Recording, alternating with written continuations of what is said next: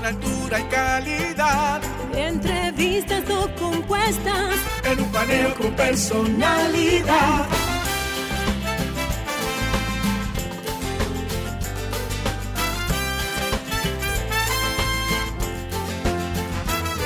Un paneo con habilidad. Encuentro e interrogatorio. Un paneo con agilidad. Para lo importante y notorio.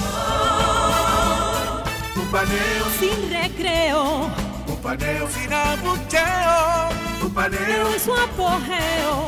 Paneo, paneo, paneo.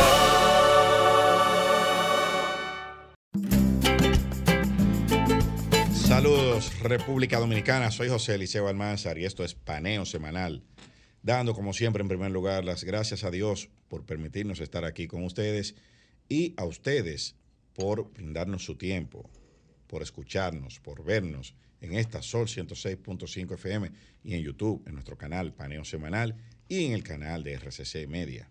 Saludando como cada sábado a mi hermano y compañero Luis José Polanco.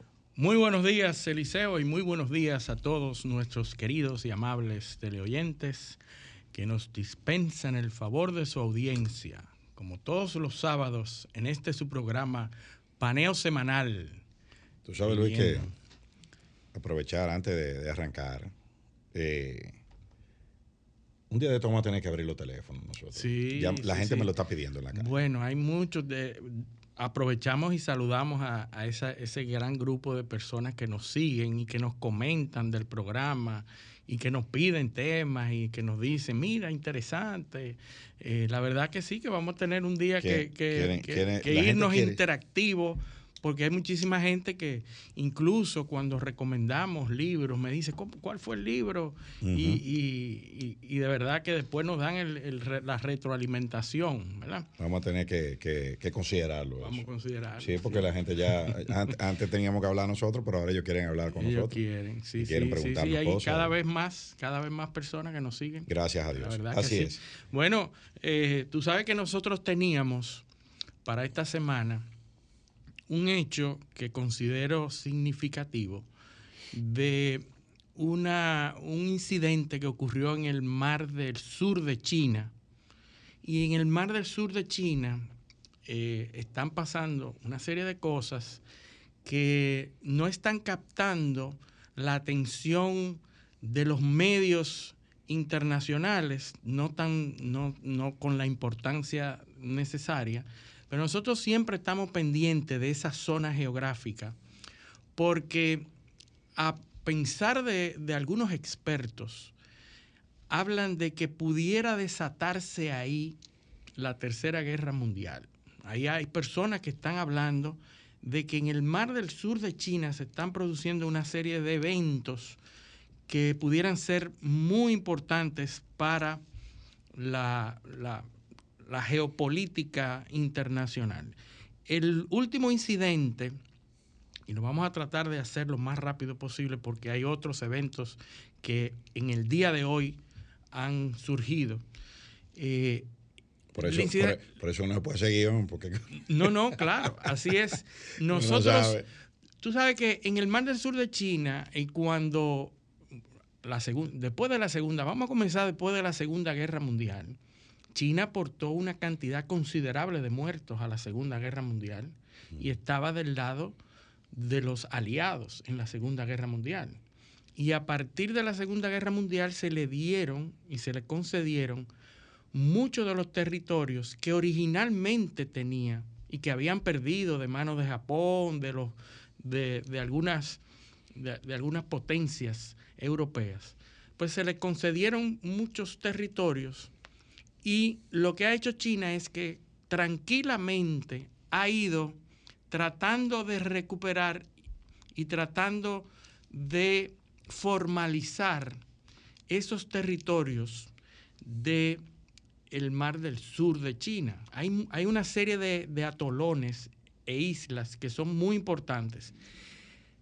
Después de la Segunda Guerra Mundial se acuñó un término que se llama la línea de los 11 puntos inicialmente, que luego se convirtió en la línea de los nueve puntos.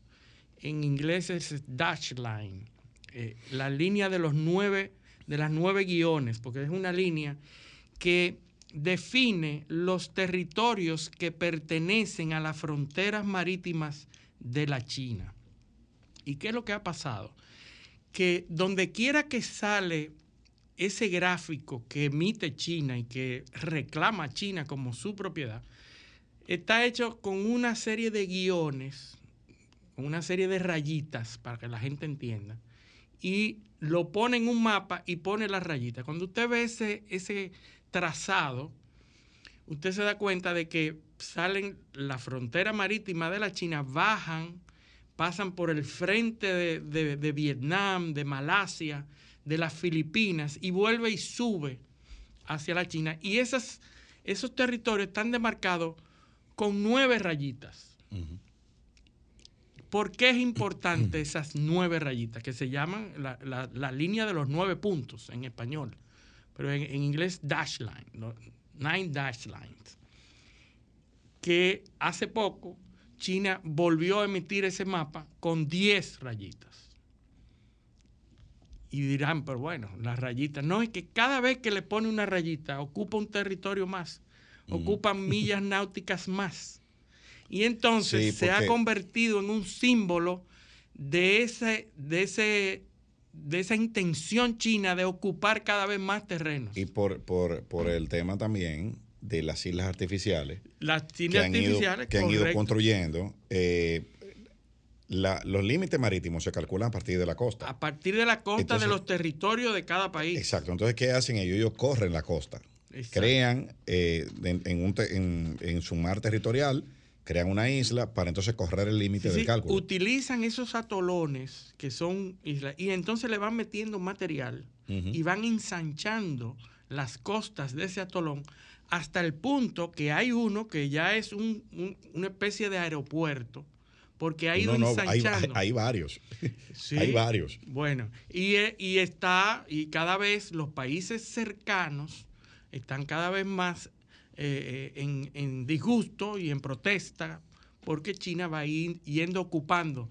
Mientras Occidente está enfocado en Ucrania y en Europa, China va cumpliendo su plan maestro bueno, de la ruta de la seda, la nueva ruta de la seda. Que puede ser, puede ser, Luis, que ese sea parte de los acuerdos. Bueno. No, no, no, o sea, porque la, relación entre los rusos y los chinos es... sí, no, espérate. a conveniencia de los chinos. Exacto. Entonces, entonces puede ser, mira, no me lo ayude tanto, que yo te voy a dejar que tú te coges eso ahí. Correcto, es que no voy a atender, pero lo que sí me llama la atención es que la semana pasada salió una noticia que pasó desapercibida en donde un funcionario de la Casa Blanca visitó Vietnam y supuestamente acordaron un plan para venta de armas en Vietnam.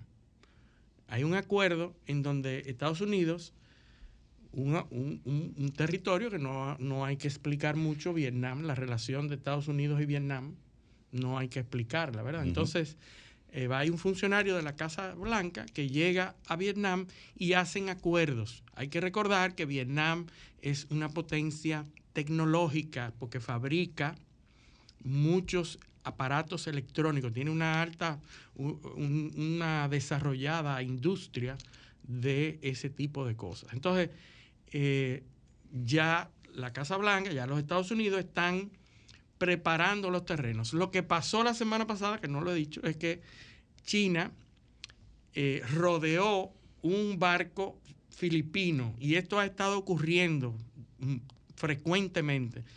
China hizo un aparataje y eh, rodeó y, e impidió el paso de un barco filipino en unas aguas que se discuten ambos países. Es decir, Filipinas dice, no, estos son aguas internacionales, y China dice, no, no puedes, no puedes entrar porque esa, ese territorio es nuestro. Y entonces hay un conflicto con esas aguas que eh, dieron lugar a este evento. Por eso lo estoy eh, trayendo a colación. Reseñando. Lo estoy trayendo a colación porque ahí se está produciendo y se va a producir. eh, y, y en cualquier momento China aprovecha para tomar un territorio o para ir preparando su terreno. La- hemos dicho aquí que China siempre piensa eh, en, eh, de 100 años en 100 años y va preparando todo. Nunca se ha detenido en su plan original, Claro. ¿verdad? Y así es, así son las cosas. Oye, eh, es una, una ruta, o sea, el mar de China, el- el- uno de los problemas son la- es la cantidad de países que, Sí. que tienen acceso. Ahí está Brunei, Camboya, Filipinas, Malasia, Singapur, Taiwán. Sí. Eh, es una, una, una gran piscina. Sí, Donde y de está- países que, que tienen cierto desarrollo, que hay No, mucho comercio. Bueno, la una gran parte del comercio mundial pasa por ahí. Porque navegando más al sur-oeste de China está la entrada a uno de los pasos marítimos más importantes para el tema del comercio internacional, que es el estrecho de Malaca.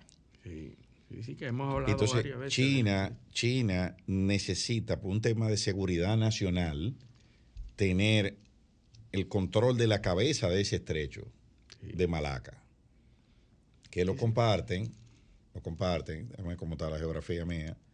Creo que Brunei y, y- y Malasia, me parece que son no, eh, algo así.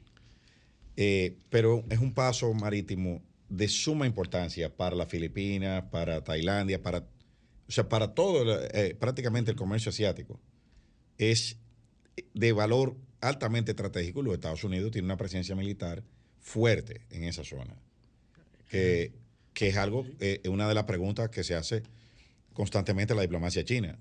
¿Por qué, si nosotros no tenemos barcos en el Golfo, en el Golfo de México, ni, ni, cerca de la costa de California, ¿Por qué ellos tienen que tener ¿por qué los americanos tienen que tener eh, barcos por aquí? Y por, o sea, ¿por qué, por ejemplo, por qué Estados Unidos tiene que tener eh, eh, 30 bases, 40 bases con, eh, a, a distancia de ataque de los intereses chinos? Eso es lo que eh, preguntan los chinos. O sea, eh, obviamente, la lógica de, de distribución de fuerza, vamos a decir, en el mundo, no puede responder a, a los mismos criterios de 1945, de cuando se terminó la Segunda Guerra Mundial. Sí, sí. Eh, pues Estados Unidos, porque ganó una guerra en el 45, eh, no, no, no puede pretender seguir controlando muchos Para toda territorios. la vida, para- Por lo menos bajo los, bajo los mismos esquemas. Eh, Sí, sí, tienen sí. que negociar Las cosas definitivamente han negociar. cambiado. han eh. Estados Unidos es una superpotencia y eso, es- eso es lógico y eso no va a cambiar, por lo menos en el corto plazo, al menos que ellos sigan como están eh, internamente. Pero eh, lo, lo cierto es que hay, hay una, una especie de, de rebelión en el, a nivel internacional contra ese, esos tipos de esquemas de dominación que no se justifican. Ya eso, ya ese tipo de cosas, ¿cómo es que dice el refrán? Ya la puerca, la puerca, La pava no la pone pava donde ponía. no pone donde ponía. Recuerda que en el, en el mundo del siglo XIX y, y- y una buena parte del siglo XX, el mundo era una talazocracia. Sí. O sea, era el, el control de los De mares, los mares, sí. era lo que daba la hegemonía. Eso ha cambiado, eso ha cambiado un poco. Ya con la, con el auge de la navegación aérea, Aérea, sí. ya eso eh, ha, ha ido bajando y volvimos otra vez entonces al control del, del espacio de, de- de- de tierra. Y eso es, esa es la importancia, le hace la doctrina, volvimos otra vez a la doctrina, a la doctrina del Harland, de la, del- de la masa de la tierra, masa de tierra, sí. estratégica, y es por eso que Tierra Rusia, firme. exacto, por eso que Rusia es ahora eh, sigue siendo una superpotencia, por eso. Pero, obviamente, independientemente de lo que sucede en China, que van a llegar a un acuerdo, porque, como decía, como, como, eh, eh, como, eh, lo- lo- la- el tema este de la eh, cuando dos potencias grandes, Ah, sí, sí, sí. sí, la, que la, la, Sí, la el- teoría. la teoría de, de Allison, del historiador sí, sí, del norteamericano, historiador, sí. que- que de, la- dice de que- los dos grandes Sí, sí, líderes. cuando Cuando, hay hay do- dos grandes líderes, pues Ujú. esa es la, la te- la trampa de tu- la, trampa, la trampa de Tucídides, Tucídides. la trampa de Tucídides, Tucídides. esa es. La trampa de Tucídides. Exacto, que son dos gigantes que tienen la capacidad de destruirse mutuamente. Eh, la, la guerra, la guerra estalla por el miedo, pero ya no es guerra como la conocemos nosotros, no es guerra convencional, es guerra Sí, sí. eh, que se va en otro terreno, eh, guerra comercial y demás. Es- y eso, eso es así. Bueno, y todos a este momento ya deben estar eh, al tanto de las violencia que se ha desatado de nuevo en Israel, en la franja de Gaza. Eh, hay que decir que esto, esto es un, un problema de toda la vida, ¿verdad? Que de muchísimo tiempo. Tú sabes que hay algo interesante, es que de- en los años 30, 1930, esa, esa gran eh, masa de, de judíos y de israelíes, no se llamaban así, pero esos judíos de la, de la diáspora en Europa comenzaron a tener relevancia en Europa, sobre todo en, en el Reino Unido, y comenzaron a pensar en la necesidad de buscarle un territorio donde esos judíos pudieran llegar a, a- a formar una nación, desde 1930. Eh, surgió también el antisemitismo, gente que... El, sio- y el, El, semitismo y el antisemitismo. y el- y la- que- Y el sionismo El sionismo, también. exacto. son. Entonces son corrientes eh, que son que fueron dominantes en una época porque los, los judíos dominaban el la, la- la parte de los- las finanzas de Europa, todavía lo hacen. Las finanzas, el, el diamante, eh, las cosas más importantes, lo- los negocios más importantes de Europa estaban todavía dominados por judíos. Pero esos judíos en, en 1930, a partir de 1930, comenzaron a pensar en buscar un territorio donde poder ocupar. ¿Tú sabes dónde pensaron ellos poner el Estado de Israel? En Argentina, en Uganda y en un territorio que, ha- que hace frontera entre China y Rusia. ¿verdad? Pero entonces viene la Primera Guerra Mundial, llega la- la- el, el asunto de los, de lo- de- del holocausto, en la Segunda Guerra Mundial con, con Hitler, y entonces al finalizar la Segunda Guerra Mundial queda un territorio bajo el dominio de las grandes potencias que entonces deciden poner el Estado de Israel o un territorio, que no era Estado todavía, un territorio para que los judíos pudieran ir y se determina que en ese Medio Oriente, donde estaban eh, los árabes, palestinos, jordanos, deciden poner ahí un territorio y eh, la, la diáspora se ubica en ese territorio. Estamos hablando de finales de la Segunda Guerra Mundial y el Estado de Israel se forma, se está rodeado de, de- enemigos, porque son, en ese territorio eh, habían los, los árabes, que son los enemigos naturales de los, de los judíos, Los palestinos. y los palestinos que tienen un territorio ahí que no era un país, pero que eran que, que era una agrupación donde se- miles de refugiados se estaban ocupando esos terrenos. Y se, se comienzan a dar los primeros problemas porque las grandes potencias con un lápiz y un papel como hicieron en muchísimas Claro, otras partes Como, se dividieron el continente africano, divi- por ejemplo. Exactamente, un lápiz y un papel dijeron, ustedes van a estar Como- aquí, como se los dividió- palestinos están aquí. Como se dividió la isla de la Española, donde estamos También, nosotros. las grandes lápiz potencias llegaron, termina y bueno, ustedes van para acá o el otro van para allá y ahí pusieron esos territorios, comenzaron a tener problemas los palestinos y los israelíes y se comenzaron a dar muchas guerras que desde ese momento no han parado de ocurrir, ¿verdad? Eh, hablamos de, de la, la guerra árabe en 1948, Ujú. eh, estamos hablando de la guerra de los seis días en 1967. que, que hay que decir que el, te- el- el territorio, pues, es otra cosa. La comunidad internacional habla del Estado palestino. Sí. Y los israelíes hablan de los territorios. Territorios porque no los reconocen como Estado. Y la verdad es que los palestinos están divididos. Sí, se dividen en dos a partir de esa guerra, porque quedan dos territorios en control, uno de Jordania y el otro de Egipto. Y por eso es que hay uno que se llama Cisjordania. Cisjordania. Y el otro se llama, y el otro la Franja de Gaza. Sí. El más grande es Cisjordania, que tiene eh, 5.700 kilómetros más o menos, y tiene incluso una parte del Mar Muerto, 200 y pico kilómetros cuadrados. Y el otro es Gaza, que tiene 300 y pico de kilómetros cuadrados. la franja de Gaza. La franja de Gaza, que eso es lo que ustedes oyen en los noticieros. Eh, eh, entonces, son dos territorios. Imaginémonos, para, para, para, aterrizar eso, imaginémonos que aquí en la, en la parte dominicana de la isla española conviven dos estados. O imaginémonos que la isla completa, que son, dos son dos estados, Haití y República Dominicana.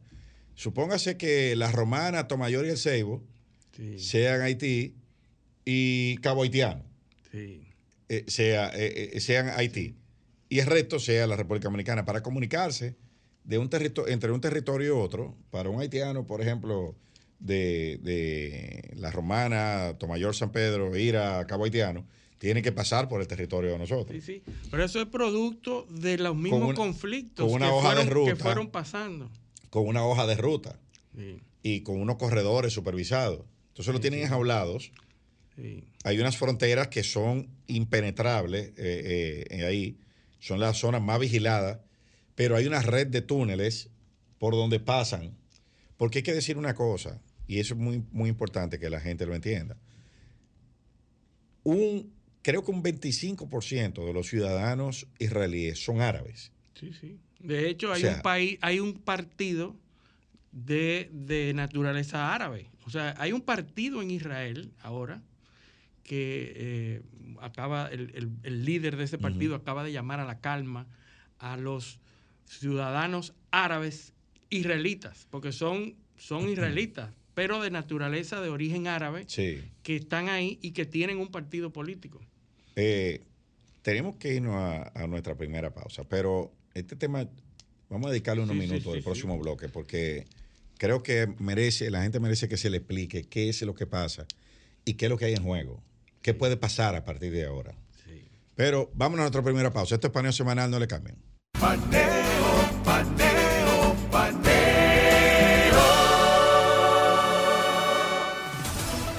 Sol 106.5, una estación del grupo RCC Miria. Hoy es un buen día para ahorrar energía. Utiliza equipos de alta eficiencia energética y desconéctalos si no lo estás utilizando. Apaga las luces en áreas desocupadas. Asegúrate que el aire acondicionado esté en los grados de eficiencia recomendados. Con estas pequeñas acciones marcas la diferencia. Comisión Nacional de Energía garantía del desarrollo sostenible. Tempranito cuando me levanto, que el sol me alumbre en la mañana, me tomo mi café del campo. Un cristal de caña. es natural, de caña al 100%, la prefieren en la ciudad y en el campo también. Azúcar cristal de caña, naturalmente dominicana, disponible en supermercados y colmados en todo el país. Sol 106.5, la más interactiva Paneo, paneo, paneo.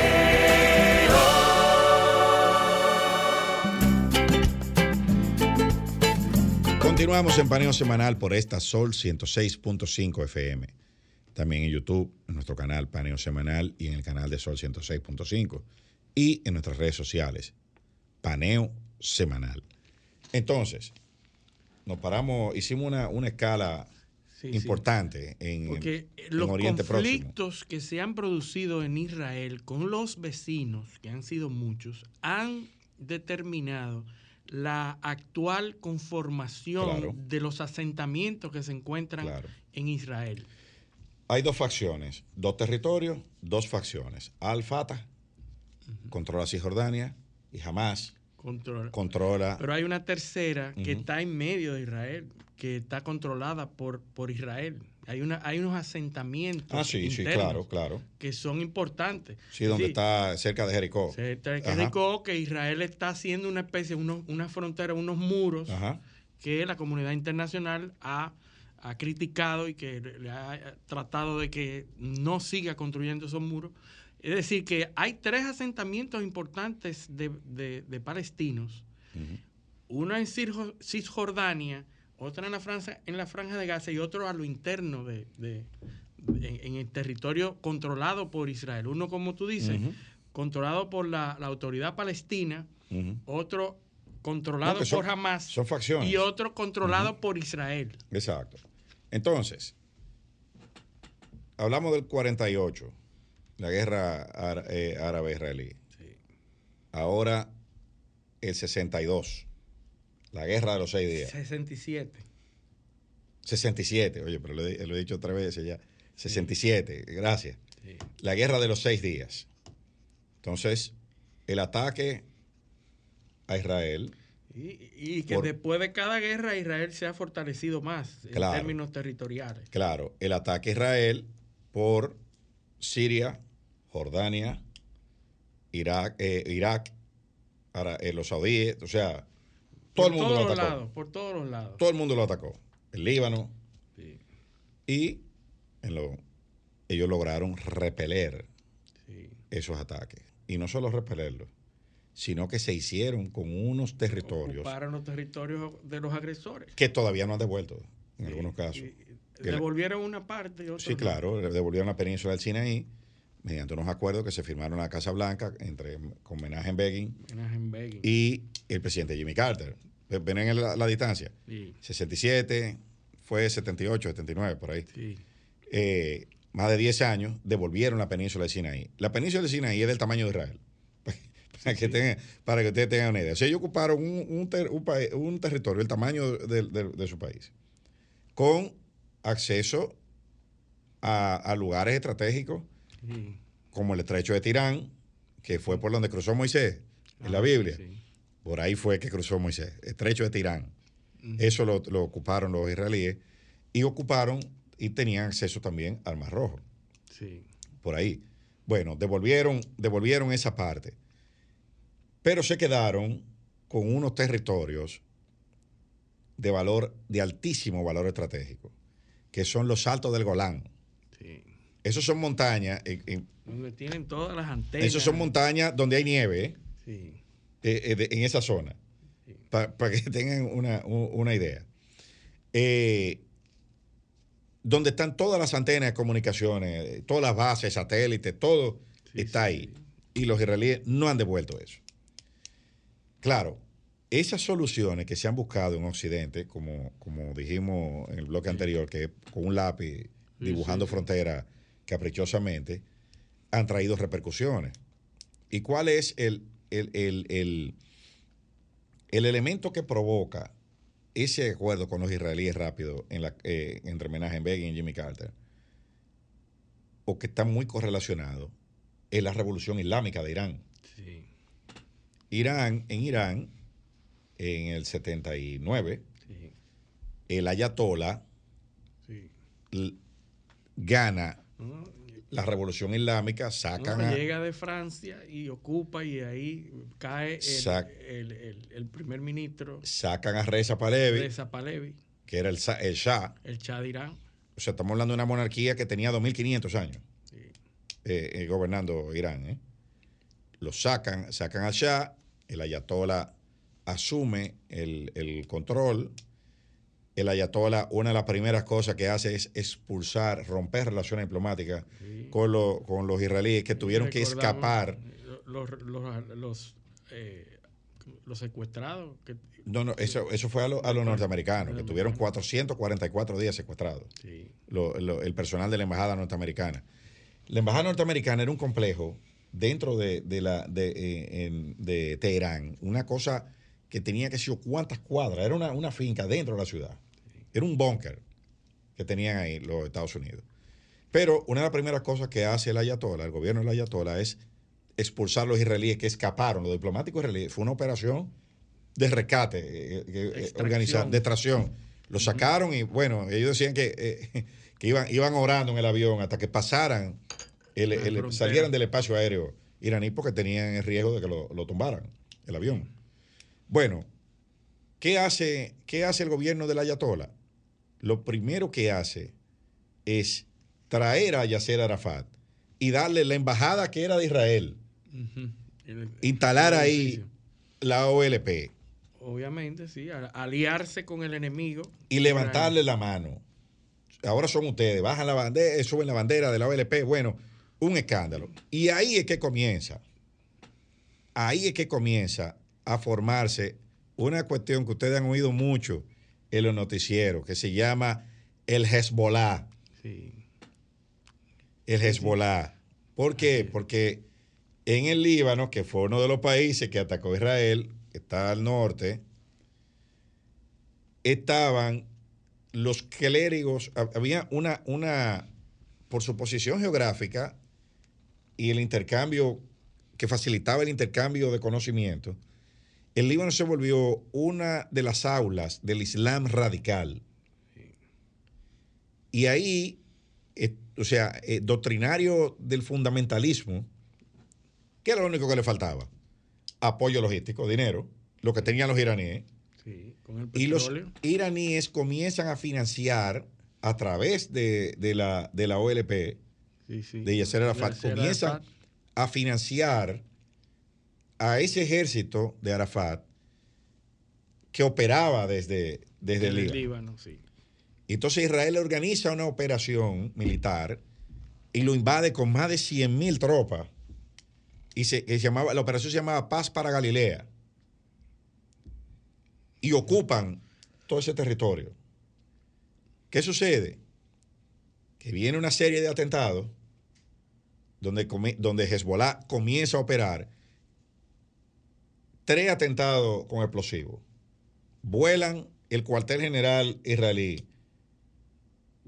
matan, es, la operación militar donde más tropas israelíes han muerto. Sí. 200 y pico fueron, un, camión bomba. Sí, sí, los ataques Otro- suicidas. ataques Otro camión, sí, los ataques suicidas. Son, esa gente son héroes. En, en- Sí, en- sí, en- son mártires. En Palestina son héroes, sí. Otro ataque con bomba en el cuartel general en Beirut. Al, al- al- al cuartel general norteamericano y uno al cuartel general francés. Lo volaron en mil pedazos los tres. Sí. eh, con muchísimos muertos. Eh, un atentado en la embajada de, de Kuwait, También, sí. la volaron Eh, en mil pedazos. Una, una serie de atentados en el mundo. Y ahí es que comienza a operar Hezbollah. ¿Qué pasa? Que Israel se retira del, del- del Líbano y deja a los franceses y a los norteamericanos en, en esa zona. Entonces, haciendo todo este recuento para que, para que ustedes vean de por qué es que se desestabiliza la región. Los saudíes, desde ese, desde ese momento, eran enemigos de Israel. ¿Qué pasa? Que por las, después del 11 de septiembre, los norteamericanos, como los saudíes tienen mucho petróleo y son muy ricos, con ellos el tratamiento es diferente. Es diferente y lograron aliarlos con los israelíes. La policía de esa región la hacían los saudíes que necesitaban una especie de apoyo, de endoso de Occidente para masacrar a los yemenitas sí. que están en el sur. otro Que sí, foco de otro violencia. foco. Que los norteamericanos tenían interés, interés perdón, en resolver porque Yemen está al frente de Somalia, que es la- el estrecho de Bab al-Mandeb, se llama eso ahí, que es la entrada del Mar Rojo, para llegar al canal de Suez. Un valor estratégico. Claro, claro, porque to- todo estos son conflictos que se han ido des- desenrollando a lo largo de, lo- de los años. Ese pasillo completo en la costa africana son países enemigos de Estados Unidos. Sí, sí. Sudán, Djibouti. Y en Egipto, en el sur, el sur de Egipto son tienen una composición islámica. Claro, no, pero en el sur de Egipto son, son cristianos, los coptos. Los coptos, sí. Eso, eso, eso es otra, eh, eh, eso es otra, o- otra, eh, eh, otra fragancia. Sí. ¿Entiendes? O sea, entonces, esta, ¿qué, lo, ¿qué sucede aquí? Lo de hoy. Hay- hay, que decir que los, las- los enfrentamientos se habían aplacado por las intervenciones norteamericanas. Hay que recordar Camp Davis, hay que recordar los acuerdos de Oslo, que Norteamérica ha intervenido varias veces con los dos líderes y se han dado la mano en Estados Unidos y se han detenido las, los enfrentamientos. Por esos enfrentamientos, cada cierto tiempo, surgen de nuevo. A, más que se quedó con el control de, la franja de Gaza, cada cierto tiempo ataca. ataca. Y ahora, ¿por qué? Yo diría, bueno, lo que ha pasado ahora es que Hamas, porque no se, no se habla de Palestina, se habla del grupo armado Hamas, sí, que es, el que controla, ¿verdad?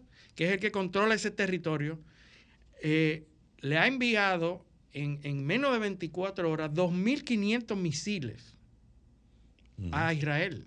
Un ataque eh, sin precedentes. Y además ha incursionado dentro del territorio de Israel, que tampoco pasaba antes. Y entonces dije, pero ¿por qué ahora? ¿Por qué ese ataque? Primero, el foco de atención de lo que está pasando en Europa y, y lo que, a lo que yo atribuyo ahora es al surgimiento del conservadurismo israelí. Netanyahu vuelve a ser primer ministro y Netanyahu apoyado por una mayoría conservadora. Esas mayorías que hablan del poder israelí y, del, y de la fuerza como medio de, para, defender a Israel y para volver. a decir, antes había un cierto eh, cierta neutralidad, había cierto eh, suavidad, ¿verdad? Eso cambia el tablero político interno. Netanyahu, y lo habíamos hablado en este programa, que apoyado por una derecha, por, una, por un sector conservador que lo que habla es de eh, Israel a, como de lugar, ¿verdad? Y la, lo que hay mayor en conflicto conceptual, que es el centro de eh, la ciudad capital del Estado de Israel en Jerusalén. Porque en Jerusalén está el foco más importante del conflicto, que son los, tres, los tres símbolos de las tres religiones más importantes. Eso por el judaísmo, el cristianismo y el islamismo. Y están a menos de un kilómetro, uno de otro. Eh, eso por un lado, Luis, pero dentro de, Israel hay conflictos eh, institucionales, políticos, hay una guerra entre el Poder Judicial eh, eh, y, un intento del Poder Ejecutivo por, por reestructurar el Poder Judicial y conflictos por desacato de fallos. hay, hay conflictos institucionales internos. Recordemos la reacción a, los conservadores que están que, ganaron Israel es compuesto Israel exacto. Israel es una democracia parlamentaria en donde eh, al no existir una constitución escrita, como, como, existe en otros países, en la mayoría de los países, la gobernabilidad se torna compleja a veces, porque hay que estar negociando constantemente. Y esas negociaciones, obviamente, han transcurrido con cierta facilidad porque hay un enemigo externo, hay un problema de seguridad. Que cuando las sociedades se, se acomodan mucho, y tú le destruyes, o sea, le, le, le, elimina ese componente de amenaza, entonces comienzan a, matarse entre ellos. Internamente. Ahora, esto cambia el panorama. Porque déjenme decir una cosa. Esto se da, así como hablamos de lo, de, de lo que está pasando en, en, en, África, dice, en, Burkina Faso, en Mali y en, y en, en, Níger. En Níger, tú dices, pero bueno, acá, ¿cómo da un golpe de Estado? en Níger, donde los americanos tienen, tienen seis bases militares, donde están todos los servicios de inteligencia trabajando. ¿Cómo, cómo dan eso? Bueno, como mismo se arma un ataque ahora en Israel que tiene nueve servicios de inteligencia diferentes, de los cuales, de los cuales hay uno que es uno de los más eficientes del mundo, que es el Mossad. ¿Cómo se da eso? Que están penetrados completamente los, los, territorios de Palestina y Palestina y, los y, los, y todas las, todas las los países que rodean a Israel están penetrados completamente por inteligencia pero pregúntate es la pregunta que, que, cualquiera se hace ¿cómo, cómo puede suceder eso en un sitio donde hay tanta inteligencia sí, sí. donde donde eh, hay tanta capacidad para espiar y para saber lo que el enemigo está haciendo entonces que muchas veces se han antecedido antes del ataque, han Israel Por supuesto, atacado neutraliza las amenazas. Y han neutralizado y entonces viene la, la, antes de que se materialice la queja de la comunidad internacional de que Israel ataca. Entonces eh, esto eh, obviamente tendrá repercusiones políticas internas en Estados Unidos, en, Israel, perdón. Israel. Eh, vamos a ver qué, cómo la respuesta va a ser, obviamente, la fuerza. Va a ser una respuesta de fuerza. No, que ya la, ya la está, ya la está teniendo. Eh, hay un, estado de guerra ahora mismo y hay que ver, porque yo he tenido la oportunidad por, amigos que, viven en, Israel, de oír, mientras estamos conversando, oír las sirenas, el, estado en que se vive cuando hay este tipo de incursiones, este tipo de ataques cómo el país entero se convierte en una zona de guerra y las sirenas, todas las casas tienen unos sótanos. Eh, es un país que está organizado para la guerra, está preparado para la guerra. Una de las de los eh, de las armas de defensa más efectivas del mundo, que es eh, el, domo de hierro eh, es un sistema de misiles o antimisiles que inmediatamente sale un misil y se dirige hacia territorio israelí, sale uno o dos o tres a interceptarlo y lo explota antes de que haga, eh, antes de que llegue a, su destino. Y ese, ese un, eso está eh, protegiendo completamente el territorio de Israel en una tecnología que hace dos semanas eh, Reino Unido estaba en conversaciones con Israel para desarrollarla en Reino Unido, eh, una especie de domo de hierro, y estaban en conversaciones para exportar. Los israelíes son proveedores de tecnología de defensa aérea, de tecnología de radar, de, eh, son fabricantes de armas, eh, la ametralladora, la ametralladora Uzi, que muchos, conocen, israelí. Y muchas de las armas que se comercializan en el mundo tienen tecnología israelí. Sus teléfonos celulares, nuestras computadoras, todo lo que muchos electrónicos tienen firmware de eh, manufactura israelí que son. Imagínense un país que haya vivido toda la vida en guerra, lo que la oportunidad que tienen de desarrollar armas. Porque además son ricos y son, tienen recursos. Israel es uno de los países que más invierte en investigación y desarrollo. Exacto. En todas las áreas. Si se ha pasado toda la vida defendiéndose, las armas que desarrollan son eh, inigualables. Entonces, Luis, eh, eh, eso, vamos a darle seguimiento, estar atentos. Hay una cosita en Estados Unidos, porque ya estamos eh, eh, tenemos unos minutos, porque esto nos consumió mucho tiempo, pero lo ameritaba. El New York Times publica ayer una, una encuesta sobre el nivel de insatisfacción del público norteamericano con la política.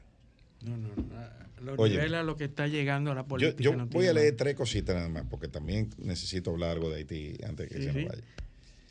Solamente el 4% de los adultos dice que el sistema político está trabajando extremadamente bien o muy bien. Está desacreditado completamente. Otro 23% dice que está trabajando más o menos bien. El 63% expresa ninguna, o sea, e, e, expresa no mucha o ninguna confianza en el futuro del sistema político de los Estados Unidos. 63% de los ciudadanos. Bueno, tú, tú, le pones a eso el hecho de que por primera vez en la historia la Cámara de Representantes no tiene un presidente. Claro. Por primera vez en la historia. El, presidente fue destituido El 16% de los, de lo- del público encuestado dice que confía en el gobierno. O sea, tú estás oyendo 16%. El 16 nada más. 16%. O sea, eso es, yo creo que el nivel de confianza más bajo que hay en Estados Unidos. Y, decirte, y, es- y la culpa es de ambos lados, ¿eh? La culpa, Sí. porque están llegando a unos niveles, el Partido Demócrata y el Partido Republicano, a unos niveles ambos de que no se no le importa a dónde vaya a llegar con Son tal los niveles más de bajos. de prevalecer. los niveles más bajos de confianza en los últimos 70 años. Eh, en los. Y por, y, ¿Te acuerdas que hemos dicho aquí? Están trancados sin referee. Sí. La Suprema Corte de Justicia de Estados Unidos también, también hay o- opinión desfavorable de ella. de crédito. De, de- de- des- de- desfavorable. Es la más baja desde el 1980. ¿Tú estás oyendo? O sea, es más de 40 años. El gobierno federal, la más baja en los últimos 70 años. Pero no hay símbolos, no Eh, hay símbolos. no hay instituciones. No, hay instituciones. El Senado, el presidente, la Suprema Corte. Ninguna institución. 28% tiene expresión desfavorable de ambos partidos, republicanos y demócratas, que es la más alta en 30 años de opinión desfavorable de los dos partidos. ¿Viste? 70 años, 40 años, 30 años. Eh, un 25% de los adultos de Estados Unidos no se siente representado por ninguno de los partidos. O sea, eh, déjame ver, 63% dice que está insatisfecho con los candidatos que han emergido hasta ahora. No, no hay. No hay. 63%. Y, y ahí es que viene la fuerza de Trump, porque Claro. no hay alternativa. No tienen alternativa. Lo, lo están proponiendo como para presidente de la Cámara de Representantes. Alguien dijo que... Y la realidad es que la, la Constitución no lo prohíbe. ¿oye? No. Eh, eh, en, en Estados Unidos, el presidente de la Cámara de Representantes o el Speaker of the House puede ser uno que no sea miembro, de acuerdo a la Constitución. Sí, así es. es decir, siempre y cuando la mayoría, que son 218 votos, siempre y cuando 218 votos lo elija, una persona lo propone y 218 votos lo, eh, lo apoyan, puede haber un presidente de la Cámara de Representantes que no sea congresista. Puede, puede darse el caso. 65% de los americanos se sienten exhaustos cuando, cuando piensan sobre política. Estados Unidos. Claro. Están no- exhaustos. El Entendible. 55% está enfadado. Trump. Trump. sí, 55% está enfadado con el sistema político. El 10% dice que tiene, eh, está, eh, tiene fe, fe en el sistema. Y un 4% se emociona. Las O sea, emociones. los cambios que piden al político, el sistema político norteamericano, limitación al término de los congresistas, limitación en la edad, sí, sí, o sea, ellos, eh, la sociedad norteamericana está preocupada porque hay gente que tiene 30 años, 40 años en, en los cargos y se mueren ahí. Pero eh, es que hemos visto La senadora escenas- Feinstein, que murió la semana pasada. Pero es increíble. Eh, eh, o sea, eso es increíble. Mitch McConnell, McConnell, eh, los espectáculos que ha dado McConnell. Biden. que se queda frisado en el podio, porque además es vocero de una bancada. Entonces se queda frisado en el limbo y, y hay que llevárselo para que reaccione. las palabras, el, el- el- el wording, los, los- los círculos, eh, de- la, la palabra con la que más identifican al sistema norteamericano, o las que más afloran en, lo- en los algoritmos cuando... Divisivo, corrupto, caótico, polarizado, malo, desordenado, disfuncional, esos son los términos. Esos son los términos a los que se están refiriendo. Lo- los términos con los que Con los los que se americanos se, están- refieren al sistema eh, político. eh, en su mayoría al sistema político. Y eso, eh, eso, si tú quieres, lo podemos seguir analizando más adelante, porque no quiero que se me vaya estos cinco minutos sin hablar un temita de, de Haití. dos temas de Haití. La fuerza de, de- de intervención. O sea, bueno, la gente entiende que, que eso es lo que va a resolver. Según la- los estándares de las Naciones Unidas, se necesitan 300, 300 policías, oficiales de, de- de- de Activos. cumplimiento de la ley Activos. por cada 100.000 habitantes para brindar estándares de seguridad más o menos regulares. Eso quiere decir que Haití necesita más de 30.000 efectivos. Sí, por la población. Según las estadísticas eh, del año 2015, me parece que Haití tiene alrededor de 10.000. De 10 millones. No, de 10.000 Ah, 10 mil eh, policías. eh, policías. Policía. Según esas estadísticas, no se sabe. Eh, los kenianos están hablando de mandar mil. O sea, hay 10.000, mil. Se necesitan 30, 30 mil. Y, ya, ya, el, ya el canciller keniano perdió el puesto, perdió Sí. su posición Sí, porque los kenianos tienen 5 o 6 mil tropas en Somalia. en Somalia. Eh, ¿Entiendes? Y es un país que tiene problemas porque tiene eh, eh, insuficiencia de policía. Sí. Entonces, eh, ese, ese es una. Las, todavía lo de la intervención está un poco crudo. Hay que aprobar las reglas de, las reglas de combate. el, eh, Sí. eh, tienen que tener un plan de retiro. O sea, uno, unas Sí, metas. no pueden entrar y que vamos a ver cuánto vamos No, a durar. vamos a No, no, quedarnos ahí. tienen que decir cuándo es. Exacto. O sea, la, la resolución tiene una, un marco normativo que se debe estarse trabajando ya, me imagino. Pero con ese problema en, en- en Kenia, ahora político, me imagino que va a haber cierto problema. Y ese, ese es una, para que le demos un seguimiento a eso. La otra, la frontera es muy probable que la abran esta misma semana. Claro. Ya, Pero ya el presidente dicho- fue. Habíamos dicho que era claro. insostenible. Y el presidente fue, dijo que bueno, que ya el canal está funcionando, el de la vigía, y que, que se puede Que se flexibilizar. reactivó el canal. Yo dije aquí, Que sería Que- otra violación. claro, Porque si esta era una violación, el de la no porque también. supuestamente el agua retorna, eh, le buscaron una. Le buscaron la vuelta. El canciller se para en el Congreso esta, esta semana a decir fue que el documento, no, no, no interpelado, pues fue invitado, Invitado. que el documento que suscribe la República Dominicana, Nunca aprobó. no, no, que, que no tiene valor jurídico. Oh, pero y, y él no se reunió con esa, y, la, y esa comisión hídrica no se reunió en la Cancillería. Sí, que se crea en ese documento, la comisión. Entonces, crea, crearon una comisión que se reunió con un documento sin valor jurídico. Bueno, quizás no se llegó a, a formalizar. El Sí, pero porque entonces, tú ¿por te se puedes reunir muchas veces pues, y no formalizarlo. Pero, por, pero por, entonces, ¿por qué tú te reúnes con la comisión que crea el documento? Sí, sí. La, la- la comisión se crea en el documento. Entonces, ¿por qué te reúnes? Si, no- si, si el documento que la crea no es válido. Lo otro, esta semana, esta semana, hoy sale en el de Nubelist, que la aduana haitiana rompió récord de recaudación. Sí. y están conectando el cierre de la frontera con un aumento de las recaudaciones. Incluso ya están diciendo, hay gente diciendo en Haití, que la frontera tiene que mantenerse cerrada para que las recaudaciones suban. Increíble, sí.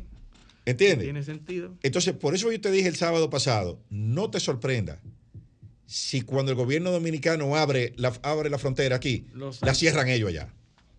Porque están, toda la mesa está puesta para darle un tablazo al gobierno dominicano. Porque sabe que lo está debilitando. Sí. ¿Entiendes? Óyeme, las tres noticias en línea, dice una, nosotros no cerramos la frontera, fueron ellos que la cerraron. La, van a cer- la cerraron sin hablar con nosotros y la van a abrir sin hablar con nosotros. Un hubo un titular, dice, la el cierre de la frontera es un regalo, podría ser un regalo para el gobierno haitiano. Y al otro día sale, rompimos récord de recaudaciones con la frontera cerrada. ¿Qué quiere decir eso? Tú lo que me estás ayudando. O sea que fácilmente, y tú quebrando, porque, el, óyeme, tú nada más tienes que ver esa primera plana del periódico. Parque Industrial Caracol cierra el 12 de octubre. Caracol es un parque industrial más grande de Codevi, que se nutre de materia prima de aquí. Cierra el 12 de octubre. Tiene un cese de operaciones por falta de materia prima, porque no pueden pasar los camiones de aquí. Ujú. ¿Entiendes? Fernando Capellán renunció a la, a la asociación de, de- de eh, una asociación de industriales que él presidía por la crisis. ¿Entiendes? O sea, ellos saben que te están dando duro. Y que el gobierno de aquí está loco por abrir la frontera. Entonces ahora van a cerrar ellos. Tú verás. Tú verás que la van a cerrar. O le van a decir, sí, pasa. Si no me deja pasar la gente, no pasan los huevos, ni los pollos, ni los camiones. Eso está cayendo a pedazos ahí. En el norte de Haití no hay combustible. Aunque, la, gen- aunque los haitianos siguen pasando. Porque No, no, no, no, una no, no. noticia Y las manifestaciones de apoyo al canal una siguen. noticia de un accidente en un vehículo donde Sí. iban 14 eh, ciudadanos haitianos que en esta semana se accidentó. Entonces, si la frontera está cerrada, ¿Cómo es que están pasando? ¿cómo es que ellos están pasando? Es decir, que esa presión de que no pasen los haitianos tampoco. Yo- están pasando. Todo esto está muy bien, tú puedes cerrar tu frontera, pero eso es una escalada. Eso tenía que ir precedido de una, de una, eh, eh, de una línea de acciones una que desembocaran en eso. Usted no se puede levantar un día, convocar al consejo y cerrar la frontera sin hablar con nadie. Ni saber cómo se sostenía. Ah, bueno. Entonces, entonces ahora voy, voy a abrirla porque, porque prendimos una bomba aquí en el canal y ya hay, agua. Eso como, Vamos a flexibilizar. como en un sitio, eh, ábremele al vecino aquí que yo prendí, conecté mi bomba y ya yo llené mi tinaco. O sea, ¿pero qué es eso? Sí, eso, eso no es así. Pero bueno, vamos a la pausa que nuestro invitado ya está en el círculo de espera. Esto es Paneo Semanal, no le cambien. Continuamos en Paneo Semanal por esta Sol 106.5 FM. Ya tenemos a nuestro invitado aquí, Luis. Bueno, tenemos al doctor Roberto Díaz, que ya se ha hecho eh, un invitado. Bueno, la amenazó de- con volver y nosotros. Eh, bueno, el, el doctor Roberto Díaz eh, es un doctor muy, muy prestigioso del Instituto Moffitt de Estados Unidos, que se especializa en los tratamientos de cáncer y la aplicación de nuevas tecnologías para el tratamiento de cáncer. Y cada cierto tiempo nos visita para ofrecer a los pacientes dominicanos oportunidades nuevas, ¿verdad? El doctor eh, Roberto Díaz eh, es el director, ¿verdad? El director de la, la parte oncológica del Instituto Moffitt, ¿verdad? Así que bienvenido de a nuevo. propósito de que octubre es el mes de la prevención, mes de la del cáncer de mama. Así es. Roberto, bienvenido. Buenos días y gracias por la invitación de nuevo, Eliseo y, y Luis.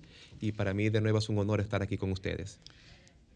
Bien, pues. Roberto, dime, eh, primero agradecerte que estás aquí de nuevo con nosotros.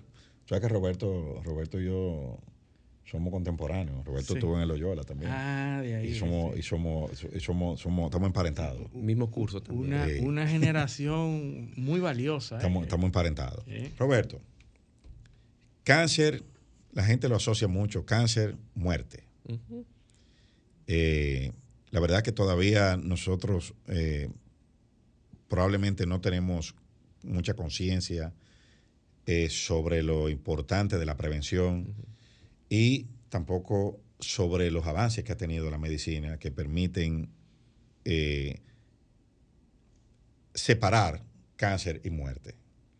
Entonces, explícanos un poco cuáles son las estadísticas, que, o sea, cómo, cómo- cómo es ese proceso y cuáles son sobre todo las tasas de supervivencia que hay hoy en día. El diagnóstico de cáncer significa la muerte en, en un paciente. No necesariamente. Y eso es algo que le tiene que quedar claro a las personas, que un diagnóstico de cáncer no es una sentencia de muerte. Ahora bien, cuando hablamos de cáncer, el cáncer es algo bien complejo. Es como decir una enfermedad infectocontagiosa. El COVID no es lo mismo que el SIDA, no es lo mismo que, que la gripe, pero todos son enfermedades infectocontagiosas. Asimismo el cáncer. Un cáncer de mama no es el mismo que un cáncer de páncreas, no es lo mismo que un cáncer colorectal. Pero vamos a hablar en términos general. El cáncer se clasifica en diferentes etapas de cuán avanzado está. Y por consiguiente, mientras más temprano se detecta y se trata el cáncer, entonces más alta es la probabilidad de cura. Hay pacientes que en, en etapa 1, que son altamente curados, y hay pacientes en etapa 4 que pueden que sean ya incurables pero tratados. Pero yo conozco casos de personas con etapa 4 curados. Así que no necesariamente el cáncer es una sentencia de muerte.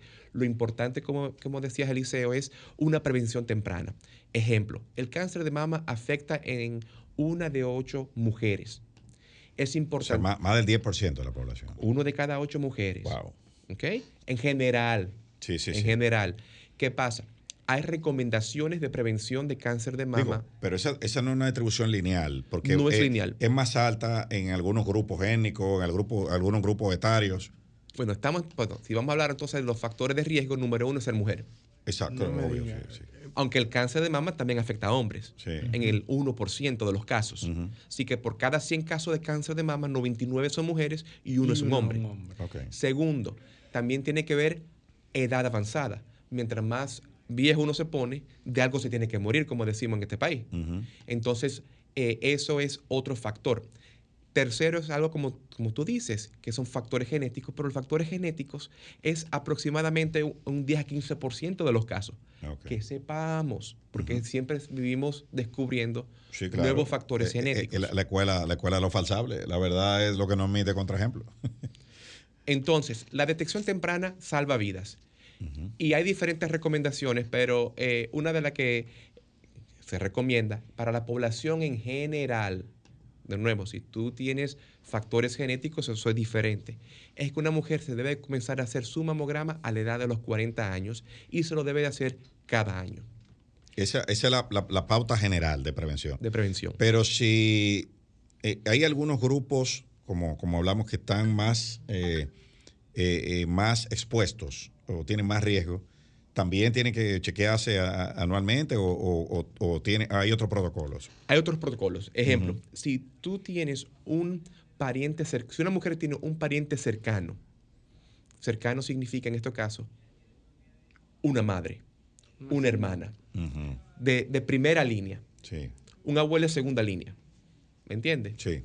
Que fue diagnosticado con cáncer de mama, pues entonces el protocolo para ese paciente es comenzar a hacerse sus chequeos 10 años antes de cuando tu pariente fue diagnosticado. Ok. Así que si tu mamá fue diagnosticada a los 48, comienza a los 38. Un ejemplo. Si tu hermana fue diagnosticada a los, a los 42, usted comienza a los 32 cuando los cumpla. ¿Y cómo, cómo se detecta? ¿Son estudios de imagen? Eh, ¿cómo, cómo, cómo- cómo es el proceso de detección? Pues yo he- he visto publicidad que es el autoexamen. El- Entonces, el- Se recomienda un autoexamen cada mes de la paciente. Y podemos hablar de por qué eso es así. Sí, sí. Y un examen clínico cada seis meses, ya sea con tu ginecólogo, tu doctor de cabecera. Y también, como había dicho, un- una mamografía anual a partir de la edad de los 40. ¿Por qué? Porque hay veces que cuando, si ya lo detectas, y es verdad que es cáncer, porque no todo lo que brilla es oro, entonces eh, ya está un poco más avanzado. Y es más sencillo si se detecta como una bolita pequeñita en un mamograma que no se, se ha detectado, que de aquí a 6 o 18 meses ya entonces ya es una etapa más avanzada. Al punto que voy es también, y en general esto es una cosa clásica de las mujeres, las mujeres cuidan de los padres, cuidan de los hijos, cuidan de los maridos, cuidan de todo el mundo Pero no se cuidan ellas. menos ella. Y, ah, no, y entonces se puede sentir la bolita, ya sea o un cambio en el pezón o un descargo en el pezón. Y no toman eso en consideración, no escuchan a su No le cuerpo, hacen caso. no le hacen caso porque están tan ocupados cuidando a los demás, que cuando ya se presenta acción médica, ya es, puede que sea una etapa más avanzada. Pero también al punto que voy es, por el hecho de que tengas un descargo en el pezón, eso no significa que sea cáncer pero debieras entonces de escuchar tu cuerpo y por favor habla con tu médico, con tu ginecólogo, para que entonces, si es necesario, hacerte los exámenes del lugar. ¿Hay algún indicador fuera de la imagen, fuera de- del estudio especializado de imagen, que te pudiera decir, eh, chequéate, chequéate el cáncer? Porque mucha gente no tiene dolencia, no ve nada, pero puede tener eh, cáncer y entonces va a otra cosa, al médico, por otra razón, y ahí entonces encuentran eh, eh, la posibilidad de cáncer.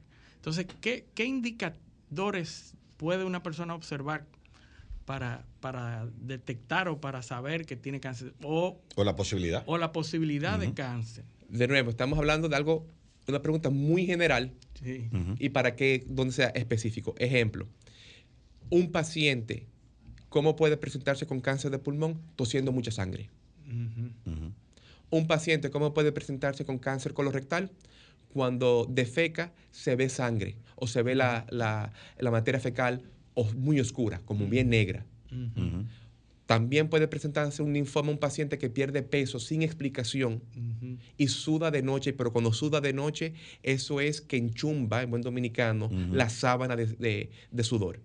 Así que hay diferentes indicadores. Cuando uno Manifestaciones. manifestaciones, que cuando uno comienza a ver que algo está pasando, hable con su médico. Un paciente que puede tener cáncer de páncreas puede aparecer amarillo, amarillento. Pero de nuevo, no es que eh, no- yo no estoy diciendo que si usted está asociando sangre tiene cáncer de pulmón. No, No, estoy diciendo que, que si tiene- podría. pudie- pudiera tener. Lo que significa es, por favor, no lo ignores, porque si es cáncer, al ignorarlo no va a desaparecer. Al contrario, seguirá creciendo. Y eso es algo que Y es se van importante. reduciendo las opciones. Mientras más crece, menos opciones tú tienes. va y subiendo las entonces, etapas. al Eh, Va subiendo las etapas. Exacto. ¿Y qué tiene que ver eso con las etapas? Menor probabilidad de cura y también te afecta la calidad de vida. Así que estamos hablando de cantidad y calidad de vida. Los niveles de tratamiento, Roberto, eh, eh, eh, los tratamientos hoy en día son mucho menos agresivos que, que en el pasado. Me refiero a quimioterapia, a la radioterapia. Eh, eh, eh, ¿Qué tanto se ha avanzado en eso? No, se ha, basado, se, se ha avanzado considerablemente y, y de nuevo, si me das un ejemplo en específico, puedo ahondar en eso, porque es una pregunta bien en general. Puedo hablar, Sí, por sí. ejemplo, cáncer de Re- mama. re- recuerda, yo soy abogado. ¿eh? Y pues tengo que hacerte preguntas generales. Ah, bueno. Porque yo no sé nada de eso. Y acuérdate que yo soy subespecialista en mama, así que voy de nuevo para mama. mama, sí. Exacto, exacto. Ejemplo. Hay subtipos de cáncer de mama que son agresivos. El- lo que llaman con el receptor de HER2. Un ejemplo, que esos son- afectan aproximadamente 15% de todos los cánceres de mama son HER2. ¿Qué pasa? Antes eso era un diagnóstico terrible por lo agresivo y desgraciado que es ese cáncer. Pero ahora tenemos anticuerpos específicos que tarjetizan ese pathway. Que lo que antes era algo malo, ahora es algo bueno, porque ese cáncer depende tanto de ese pathway que con estos anticuerpos ya puede haber cura. Señores, hay gente que tienen eso en etapa 4 y viven una vida como, como la persona con SIDA que tiene SIDA, pero necesita tomarse tu pastilla todos los días. Estas personas necesitan darse su tratamiento cada tres semanas y continúan viviendo con, así con etapa 4. No todos, ¿ok?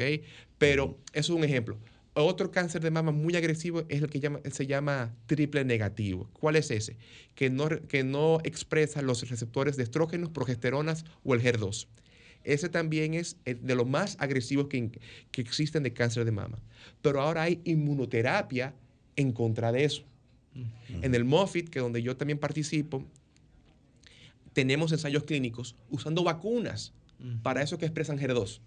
O sea que lo, lo de, lo de la posibilidad de que en el futuro tengamos una vacuna para tratar ciertos tipos de cáncer es, es, es real. Bueno, no lleguemos tan lejos. En el hoy en día, el cáncer cervical que arrasa con las mujeres y más en los países como el nuestro aquí, ya hay una vacuna para eso, porque sabemos que el cáncer cervical es causado por un virus, el, El HPV, papiloma. el papiloma. Y ya hay una vacuna contra el papiloma, que si se aplica, obviamente no vamos a ver los resultados en los próximos 5 a 10 años, aunque ya vamos a empezar a ver eh, los trends. El La, declive. la- sí, el la tendencia.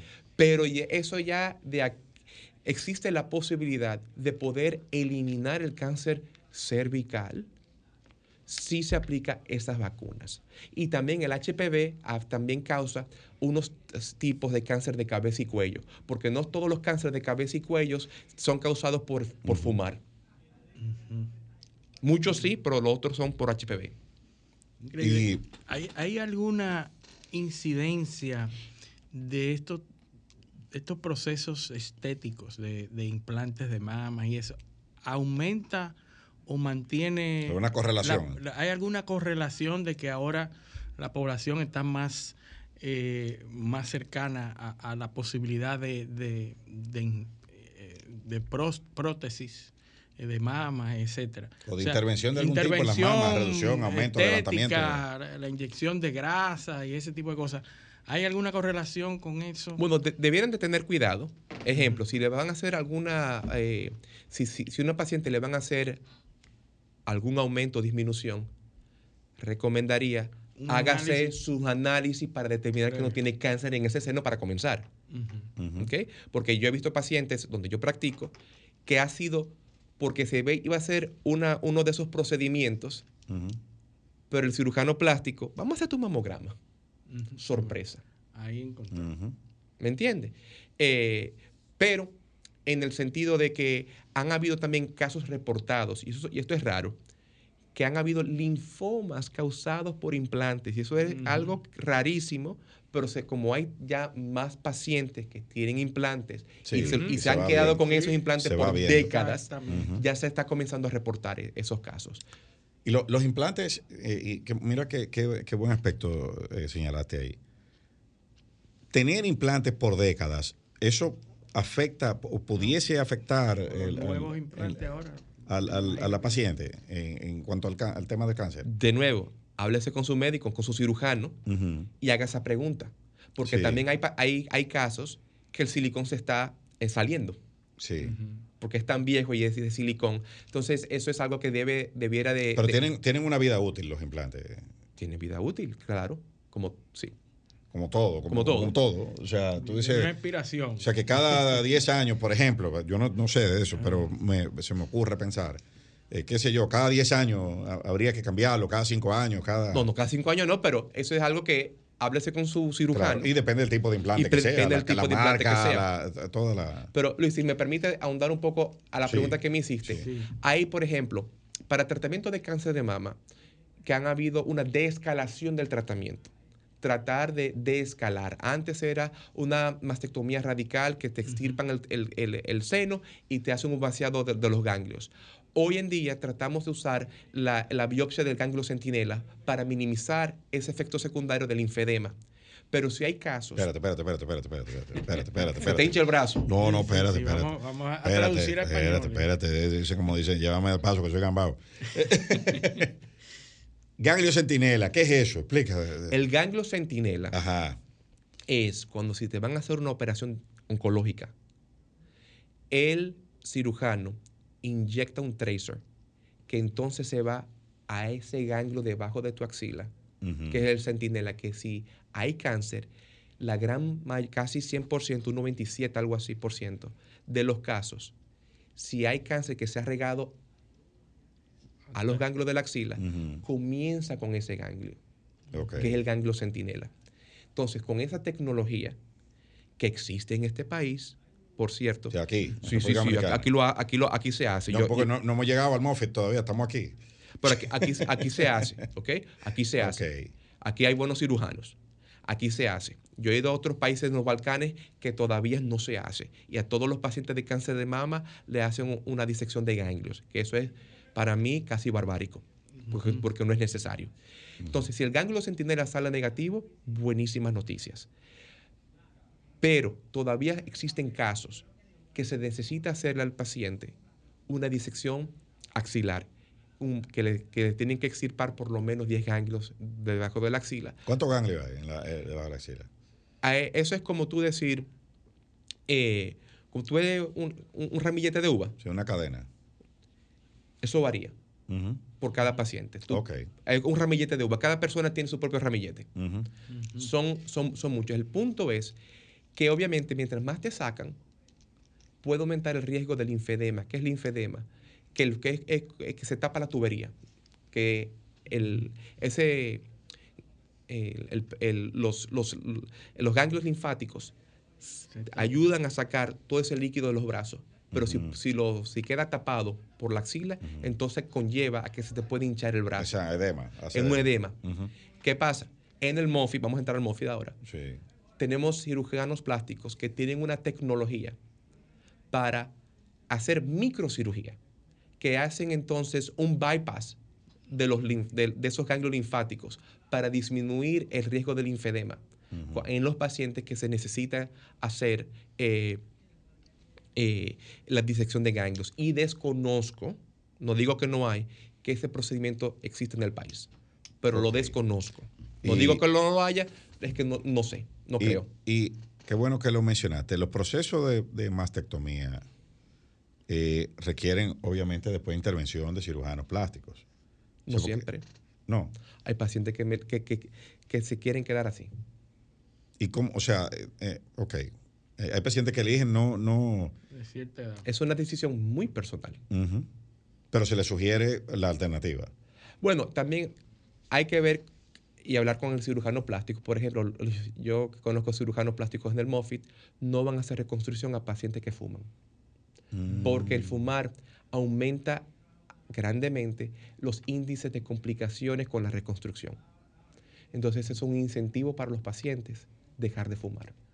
¿Y la reconstrucción es con cómo, cómo se hace? ¿Con implantes? ¿Cómo? O sea, porque...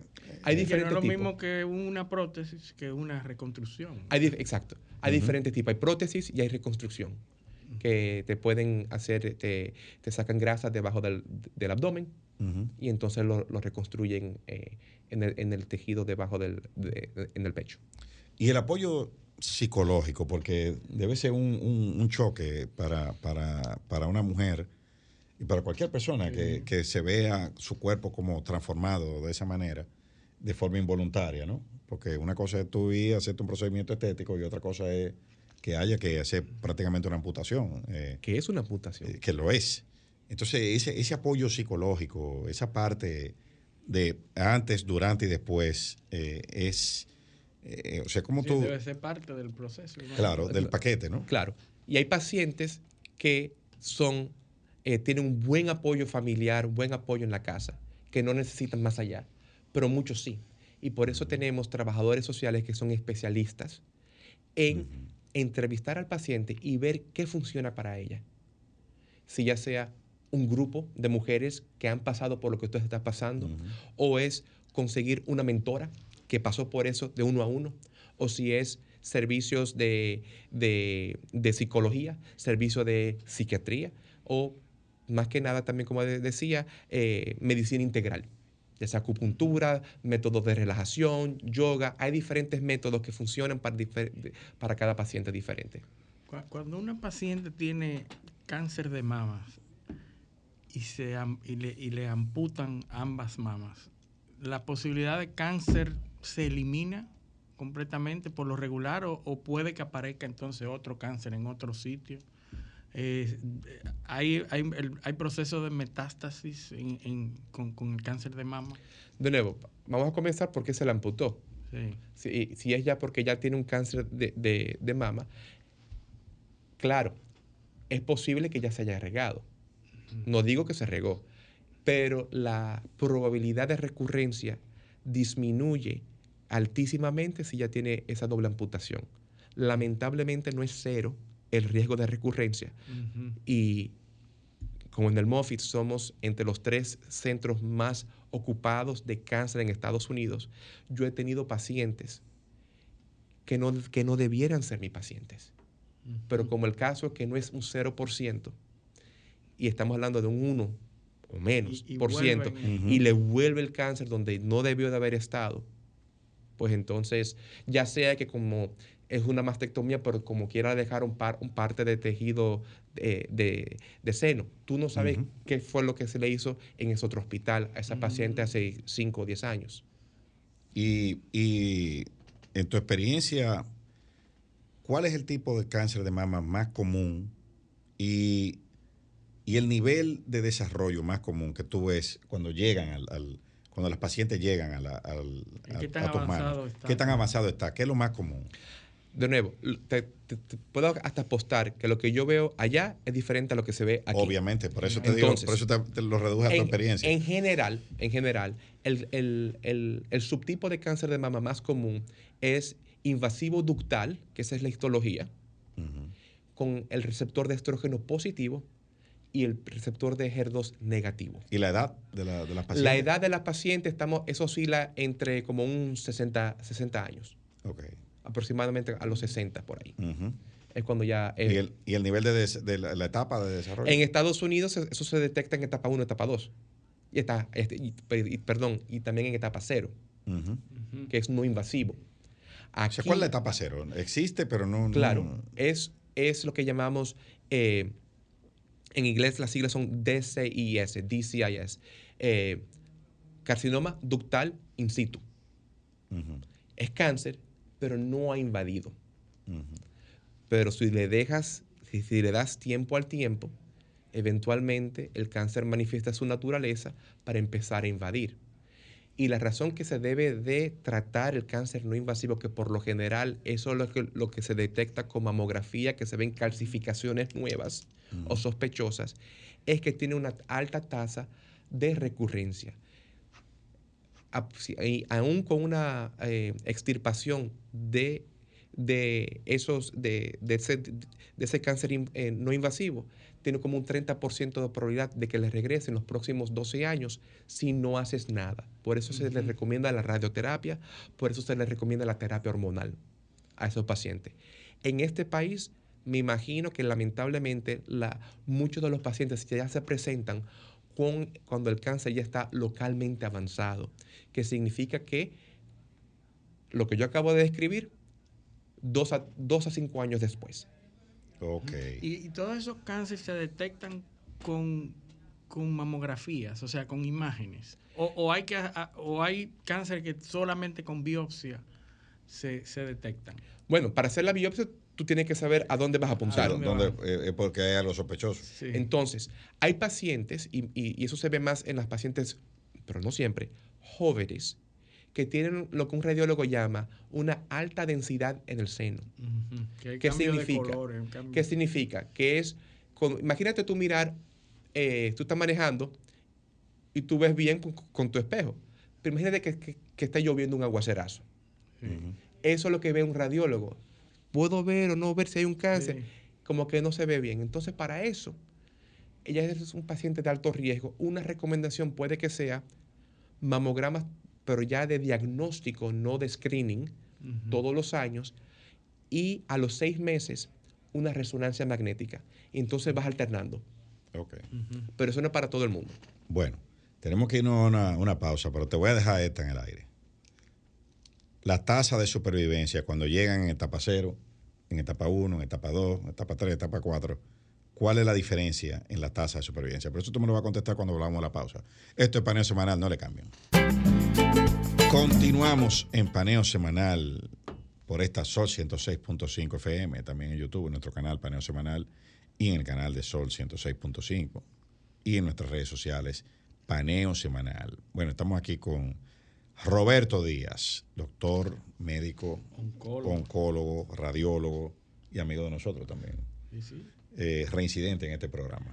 Y esperamos que vuelva otra vez. Sí, sí, sí. Tengo una Eh, recidiva alta aquí. ¿eh? Claro, verdad que sí, Sí. Te, te ha ido bien aquí, te tratan muy bien, te dieron café, te brindaron, te atendieron.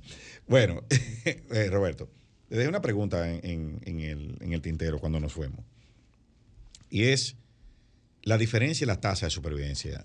eh, para que la gente vea, ¿cuál es la diferencia de ir antes de que la cosa se complique y después? O sea, dime, en etapa cero, más o menos tanto por ciento, en etapa así, más o menos, para que la gente lo entienda, lo más llano posible. Es, que, es que no puede ser tan llano porque la cosa es complicada. No, no, dije, lo, dije lo más llano posible. Entonces, ¿oíste? entonces, entonces, la tasa de supervivencia depende mano a mano de cuán avanzado está el cáncer. Por eso es que el oncólogo siempre quiere estadificar el cáncer. Porque mientras más avanzado está, entonces tú tratas de ver, personalizar el tratamiento que se le debe de dar y eso entonces también puede conllevar a la tasa de cura y supervivencia, que es la pregunta. Mientras más avanzado está, menos la probabilidad. Específicamente, y eso es para todos los cánceres, específicamente en cáncer de mama, como estamos ahora en el mes de octubre, eh, la estadificación depende del tamaño del tumor, el número de ganglios linfáticos afectados y si ha habido una metástasis o se ha regado más allá. Pero de, aún así, hay otros factores de pronóstico que también influyen en la respuesta a tu pregunta, Liceo, que es el grado del tumor. Eso significa cuán agresivo se ve bajo el microscopio. si, ese, si, ese, si ese cáncer bajo el microscopio se ve que se está reproduciendo mucho. Y también, como me había mencionado anteriormente, los receptores de estrógeno, progesterona y el HER2. Ejemplo, un paciente se puede presentar con un cáncer que antes lo hubiéramos dicho patológicamente es en etapa 3, pero por ser HER2 positivo, ahora es- o se, se puede categorizar como 1B. ¿Por qué? Más Por- benigno, entonces. es más curable. Curable. Curable, Es más exacto. curable, porque como le había dicho, han habido ahora nuevos, nuevas eh, eh, herramientas para utilizar en contra de eso. Un, un paciente que se presenta con un tumorcito, pero es triple negativo, ahora la estadificación aumenta porque ese es más agresivo. Por eso digo que no todos son iguales, pero para, para dar idea, a respuesta a tu pregunta, tumor que se detecta en etapa cero debe de dar una, eh, una tasa de, super- de sobrevida a 10 años altísima. Eh, nosotros hablamos más de la recurrencia, no la sobrevida. Ma- Es más fácil que un paciente se muera de otra cosa que de ese cáncer.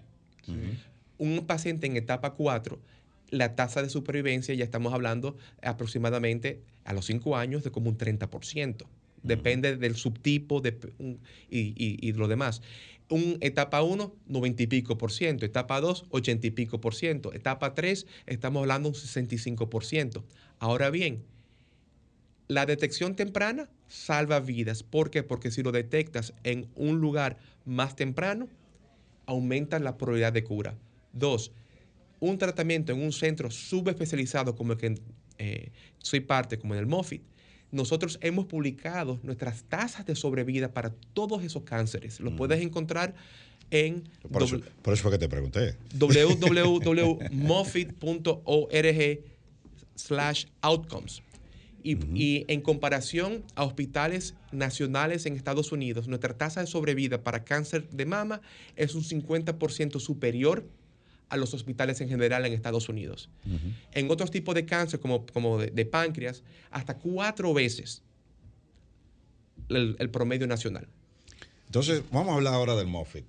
Sí, antes del MOFIT, Ajá. ¿están los pacientes en Estados Unidos más conscientes de- del- del cáncer que en, en este país? Es decir, por la, por, en- estadísticamente, la gente en Estados Unidos va más temprano a, a verse de estas dolencias que aquí. O sea, hay más conciencia de eso. Hay más conciencia, por eso es que aquí se ve más cáncer cervicuterino que allá. Habiendo, y, y es porque en Estados Unidos la gente le gusta hacerse, o sea, hace- no, no le gusta. Sabe que debe hace. hacerse su, su papá. Nicolau. Es más consciente Es más conciencia. Que, y aquí, lamentablemente, un cáncer cervicuterino se presenta en etapas mucho más avanzadas. Eh, el INCART ha publicado que la tasa de sobrevida en general en cáncer en República Dominicana o de mortalidad es un 61%, Ujú. que eso es alto. Es alto. 61% de las personas que se le diagnostica cáncer mueren. Mueren en este Wow, país. Es, es- es muy Aquí alto. hay- Eh, aquí si la comparas con, la- con, lo- con lo- con los indicadores que tú acabas de dar antes. En el MOFI la tasa de sobrevida, eh, eh, eh, tenemos al contrario una tasa de sobrevida, específicamente el MOFI de todos los cánceres a los 5 años de, eh, eh, de, de sobrevida un 60% del otro lado, que se curan. Ujú. Sí, sí. Que, que- que, mejor dicho, O que sea, que están sería vivos. que 40, están vivos. Sería 40. 40. entonces, en, en- en overall. en Overall. general. Y en Estados Unidos, en general, el Hospital General Americano, eh, en esa estadística un 53%. Aquí es un 61%, en MOFI es un 40%. Sí, sí, que es considerable. Sí, sí, es decir, que altísimo. debiéramos estar oyendo más campañas en la prensa, a nivel gobierno, a nivel de instituciones, más campañas para que la gente acuda más temprano a verse eso. Como dicen en, en inglés, stay tuned. Eso viene. Ah, Entonces, vamos a hablar ahora del Moffitt. Sí. El Moffitt es un centro hospitalario y por lo visto de investigación Eh, El también. tercero de Estados Unidos más importante en cáncer. ¿o no? ¿O Estamos categorizados en- entre los 10 s- mejores centros contra el cáncer en Estados Unidos, de acuerdo a la revista Newsweek. Y en cuanto a volumen de cáncer, somos, estamos entre los tres con más volumen de cáncer. Todo lo que vemos y hacemos es cáncer en el Moffitt. Y estamos localizados en Tampa, Florida. Que ya hay vuelo directo Santo Vuelo Domingo, Tampa. directo.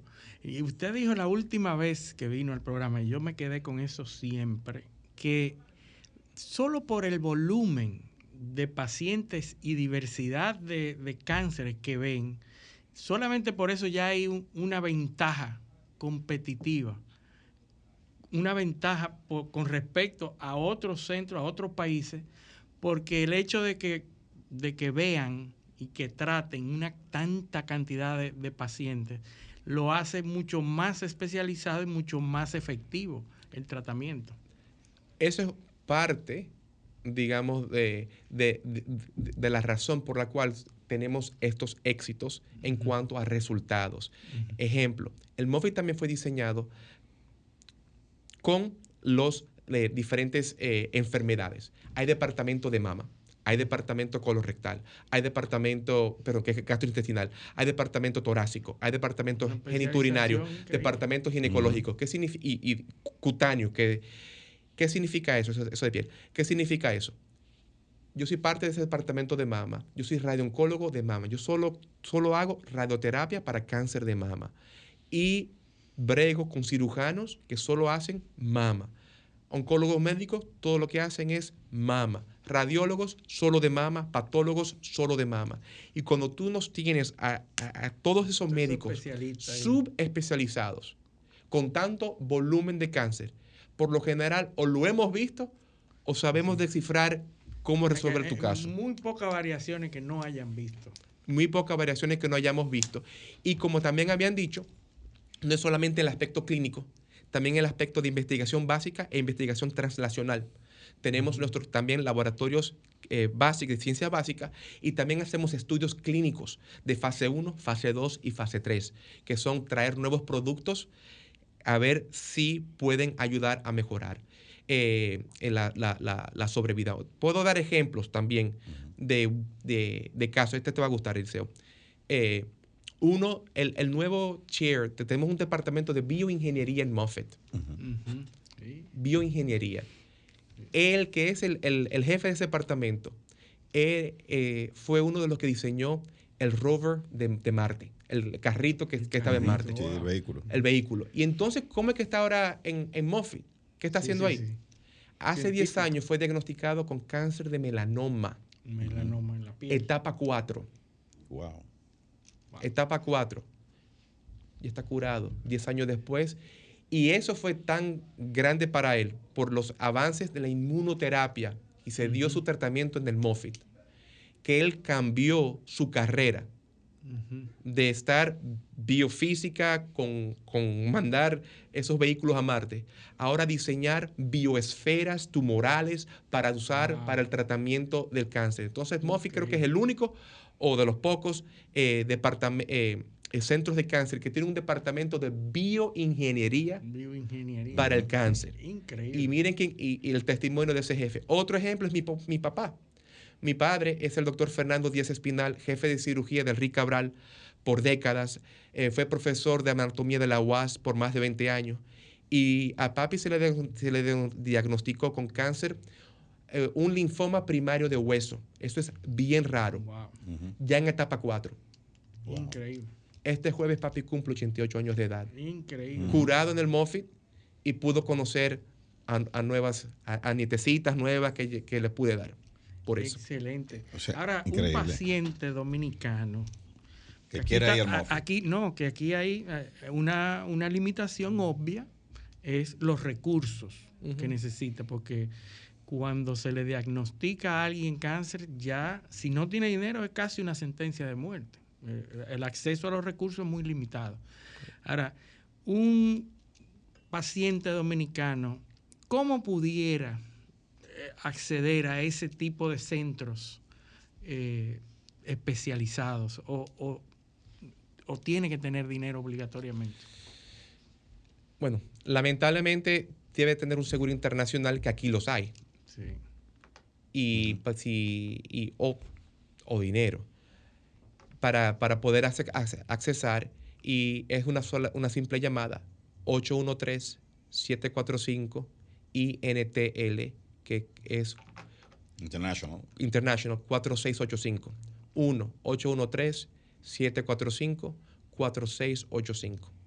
Y tenemos un departamento de internacional que algo que también el Moffitt ofrece no es solamente mejores resultados, pero al estar en Tampa, tenemos una población alta de dominicanos, puertorriqueños, cubanos, venezolanos, ve- colombianos. Le ofrecemos al paciente dominicano un calor caribeño, que cuando te recibimos no vas a estar solo. Y, es, y esos compañeros míos del Moffitt te van a llevar mano a mano a cada paso para que no estés perdido y te vamos a guiar de cómo necesit que, cuál es el papeleo que necesitas hacer para poder ser visto en nuestro centro. Y sí que o sea, aceptan los seguros internacionales. Sí. seguros. Y atiende, están atendiendo muchos dominicanos. Hay mucha gente que está yendo eh, o, o está aumentando el flujo de pacientes. Estamos aumentando el número porque nos hemos dormido en nuestros laureles, que no hemos estado viniendo aquí yo como dominicano, que estudié mi, mi carrera de medicina en la Universidad de Nueva York, hice mi residencia en la Universidad de Vanderbilt, trabajé por cinco años en la Universidad de Emory, que son, de acuerdo a Newsweek, entre los 30 mejores centros de cáncer, y lo creo. Pero yo sé que por algo Moffitt es número, está entre los números 10. Sí.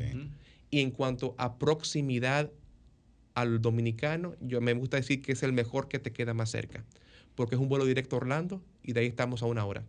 Un vuelo directo a Tampa y ahí es donde estamos localizados. Eh, entonces, acceso es posible. Ustedes hablan español. Hablamos español. No, no necesita hablar inglés para Sí. nada.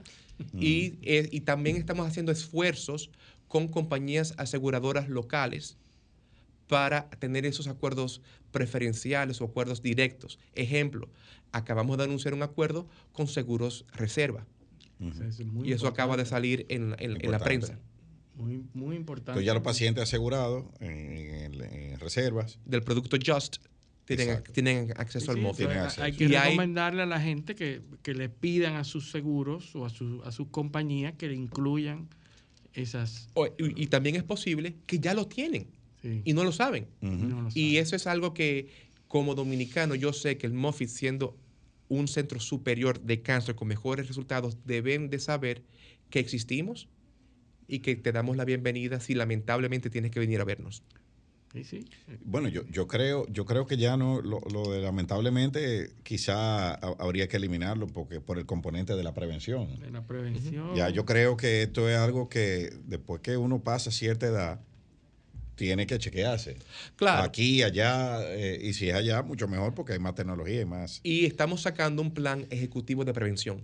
Exacto. Eso Eso, es- eh, habla- háblame de eso, que eso es interesante. Entonces, el Muffin el año que viene, algo que está ya de agenda, es que vamos a sacar un plan ejecutivo de prevención personalizado a tu caso, que tiene que ver basado en tu edad, género y en tu... Es que ese es otro hay- tema. hay- es otro hay- tema. hay 38 planes, 100 por género. No, no, no. sexo al nacer. Sexo al nacer. 38 planes, 100 por género.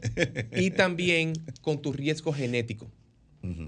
Te hacemos también la- una evaluación si necesitas una evaluación genética, porque como había dicho, hay pacientes que pueden necesitar otro tipo de eh, evaluación muy personalizada si has sido afectado con algún gen de que te puede causar una, una eh, eh, predis- predisposición a algunos tipos de cáncer. Entonces, ese es un plan ejecutivo que estamos haciendo y yo sé que aquí hay aseguradoras locales que están muy interesados, que, con que he hablado con ellos en este viaje, que están muy interesados en, en- en- en aprender más porque eso sería de beneficio, beneficio mutuo para todos. para todos. Esto es algo que hablamos de win-win-win. Win para el Moffitt, win para la aseguradora, pero más que nada win para el paciente. No, yo supongo también que, que, eh, en- dentro de, esa, de ese triple win que tú has, eh, has descrito, está el hecho de que el Moffitt entiendo que ha desarrollado en tratamientos, como un centro de investigación también, ha desarrollado tratamientos, eh, eh, eh, no, con tecnología y con, con know-how propio, Ah, sí, sí. sí. que son, que ustedes lo, lo brindan de forma casi exclusiva ahí. ¿Eso es así? Te doy un ejemplo.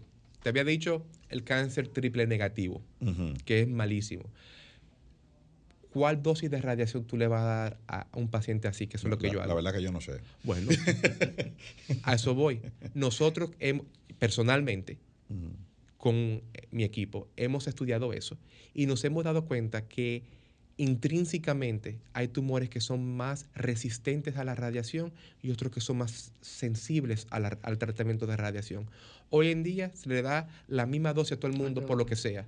Entonces tenemos ahora mismo abierto un, un estudio, fase 2, para tratar de determinar una dosis personalizada de radiación. ¿Por qué? Porque si menos radiación que un paciente recibe, menos efectos secundarios. Pero eso es eh, como tenerlo en una balanza. Beneficios y riesgos, beneficios y riesgos. Ese cáncer es muy malo, pero necesita un tratamiento y puede conllevar unos riesgos.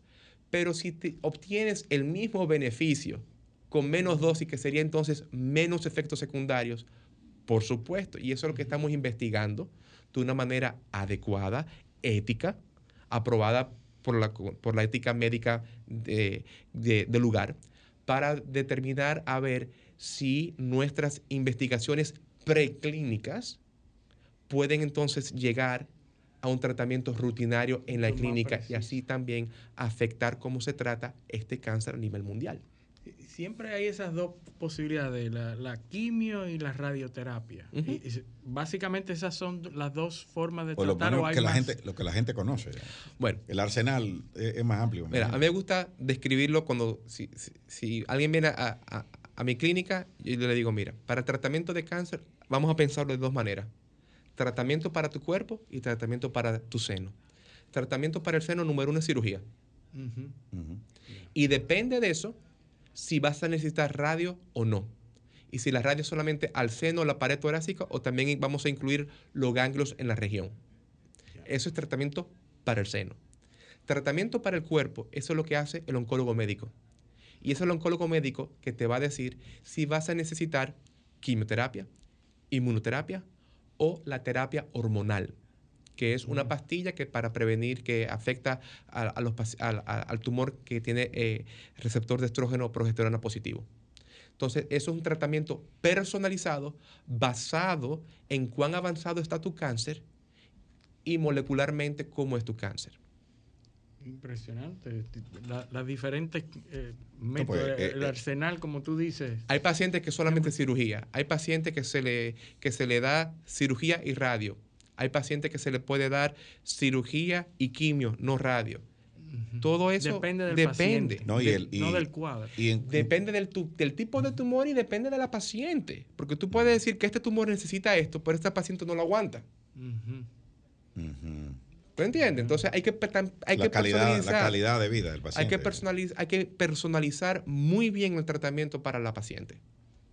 Y bueno, eso, eso, eso es eh, eh, interesantísimo. Y la, la calidad de vida promedio de un paciente que recibe tratamiento de cáncer, porque, sí, sí, porque todo- aquí hay, aquí hay una, un, un dicho por ahí de que yo no voy, porque desde que me lo dicen, eh, me, me, me agravo. no, y que el tratamiento, que se me cae lo que se me cae el pelo, que esto, Sí, que lo no, otro. y la gente que- dice, yo no voy a médico porque desde que me dicen que tengo una enfermedad, ahí mismo me, me, Sí. me agravo. No, y, y- y esa es la realidad, que eh, ¿quién es que generalmente va al médico? El que se siente enfermo. que está enfermo. Pero sí, ¿por qué esperar a que el, el cáncer que se va a seguir creciendo manif- tenga manifestaciones clínicas cuando ya la cosa va a ser, te va Sí. a afectar la cantidad y calidad de vida? Pero hay un, un periodo de, de- de aceptación, tú sabes, la gente entra en negación ante la, ante la desgracia. Roberto, se nos terminó el tiempo. Eso pasa. Sí. No, hay que exhortar Eh, últimamente a, la, a la población a que hagan su estudio, que se hagan sus, A sus chequeos médicos. eh, Háblese con su médico, específicamente. Háblate, por- háblate con tu médico que te va a, a- a ayudar a cómo personalizar lo que tú necesitas. Esto se cura, el cáncer de mama se cura, No es una sentencia de no es muerte. una sentencia de muerte, pero usted tiene que cooperar. Detección temprana el abanico de tratamiento es, más- es- es mucho mayor y puede vivir con, con calidad de vida y la opción del Moffitt. El Moffitt, que debía dar el, el número de teléfono de nuevo, pero si no lo tiene en internet, ¿verdad? Nada más tiene que buscar Moffitt.org. Que Qué con dos F y con dos T es el 813-745-4685. Y, le de- y les dejo, aquí les habla un paciente del Moffitt también, etapa 3, cáncer de, de riñón, ya hace siete años y medio. Y el hombre y el hombre se comió un mangú esta mañana con salami, queso, aguacate y de todo. Y ayer comió Como pizza. Para que ustedes vean que, que nos para- representa para que ustedes vean que se, que se puede. Se puede. bueno, entonces eh, agradecer, no nos queda más que agradecer a nuestros oyentes su sintonía y pedirles que con el favor de Dios nos acompañen el próximo sábado en otra emisión de Paneo Semanal. Hasta entonces.